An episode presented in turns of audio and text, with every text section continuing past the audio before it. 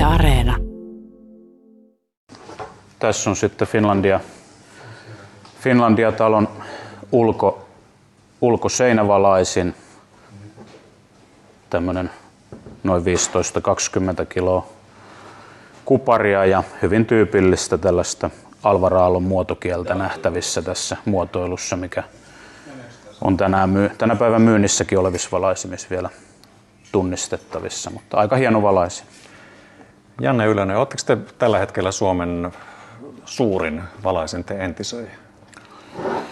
No varmaan tässä, tässä alueella tavallaan, mitä me, tai en tarkoita paikallisesti, mutta mitä tehdään laajuudeltaan meillä, että me tehdään kokonaisvaltaisesti metallikorjaus, sähkötyöt, pintakäsittelyt laidasta laitaan, niin, niin tota, väittäisin varmaan, että sillä tavalla ajateltuna ollaan.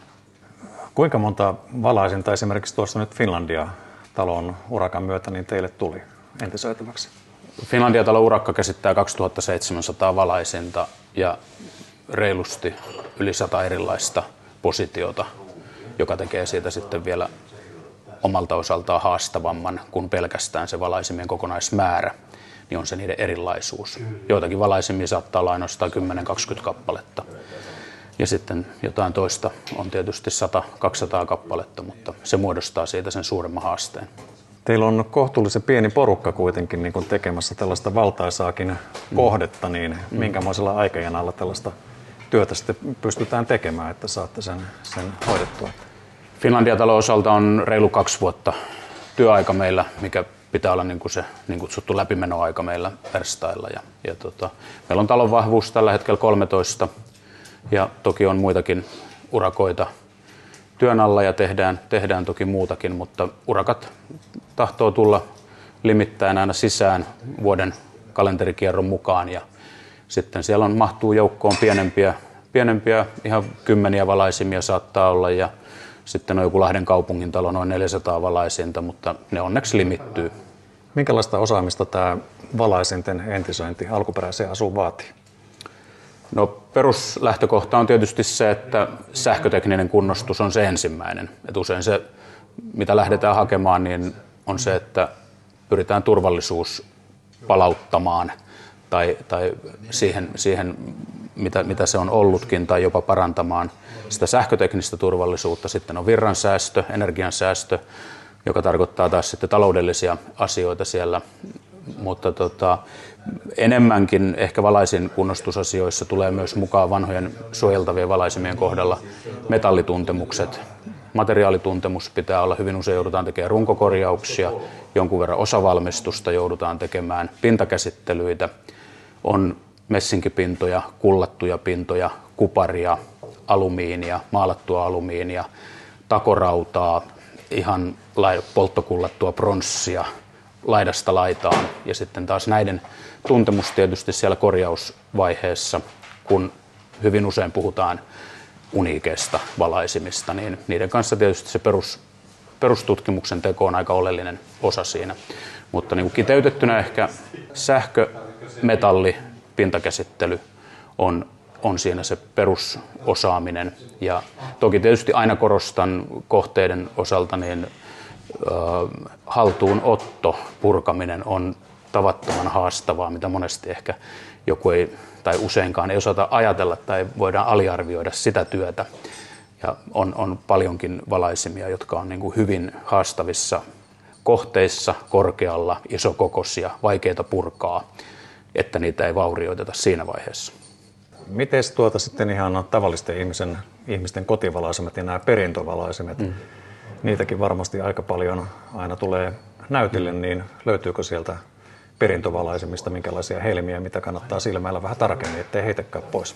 Joo, siis tämähän on semmoinen hyvin kiitollinen ammatti sikäli, että kyllä melkein joka kuukausi voi ilahduttaa jonkin asiakkaan kyselyn positiivisesti, että asiakkaalta saattaa tulla meille lähestyminen valokuvien perusteella, että meillä olisi tämmöinen valaisin saatu perintönä tai mummin vintiltä löyty, että voit, haluttaisiin palauttaa tämä kuntoon. Ja sitten usein esitän kysymyksen, no satutteko tietämään, että teillä on vaikka hyvin harvinainen Paavo Tynellin tai Alvar Aallon tai nyt jonkin muunkin suunnittelijan valaisin ja, ja tota, ne on tietysti kivoja, kivoja tilanteita sitten. Ja, ja toki niitä kulkee meillä paljon, paljon vuodessa käsien läpi tämmöisiä niin kuin harvinaisuuksia, jotka on sitten niin kuin tietysti tämän päivän markkinassa niin arvoltaankin ihan, ihan mittavia.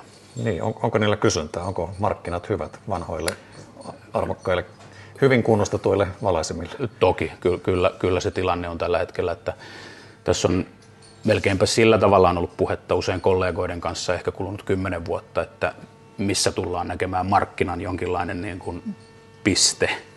Ja usein niin kuin on viimeisen ehkä vielä enemmän kolmen vuoden aikana käyty varmaan keskustelua siitä, että no joko Paavotynellin tai Alvaraalon valaisemissa on nähty se hinta piste, mutta ei, ei, ei se vielä, vielä ole niin kuin nähty, ei edes näinä koronavuosina. Päinvastoin, jos katsotaan Suomen huutokauppanoteerauksia tai kansainvälisiä huutokauppanoteerauksia, koko ajan rikotaan ennätyksiä.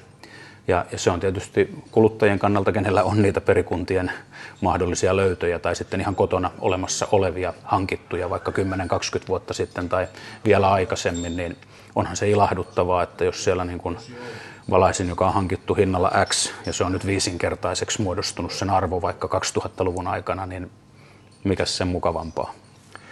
Mikä on arvokkain käsiesi kautta kulkenut valaisin? No meillä on mennyt tässä 2000-luvun puolella, niin väittäisin, että ne varmaan merkittävimmät Suomen paavotynnelit, jotka on julkisuuteenkin päätynyt, niin, niin tota, kyllä ne silloin käytännössä niitä yli 200 000 euron valaisimia on, mitä ollaan käsitelty. Että Toki julkisissa tiloissa me käsitellään harvinaisia valaisimia, mistä kaikista ei sitten tietysti aina ole lupa puhuakaan, joille on vaikea määritellä niin kuin rahallista arvoa, koska vastaava ei ole koskaan myyty ja se on, se on eri, eri asia, mutta sitten tällaisia niin kuin aallon tynellivalaisimia, joita on myyty vuosien aikana, niin niille löytyy verrokki helpommin huutokauppakamareilta. Ja ne on tietysti usein niitä, jotka kuluttajia kiinnostaa siinä keskustelussa, että millä hinnalla lumihiutalevalaisin on joskus myyty ja millä se myytiin viime vuonna ja mitä siitä voisi olla odotettavissa tänä vuonna ja rikotaanko taas ennätyksiä. Että nehän on sellaisia niin kuin kuluttajia ja mediaakin kiinnostavia keskusteluja aina kun puhutaan rahasta.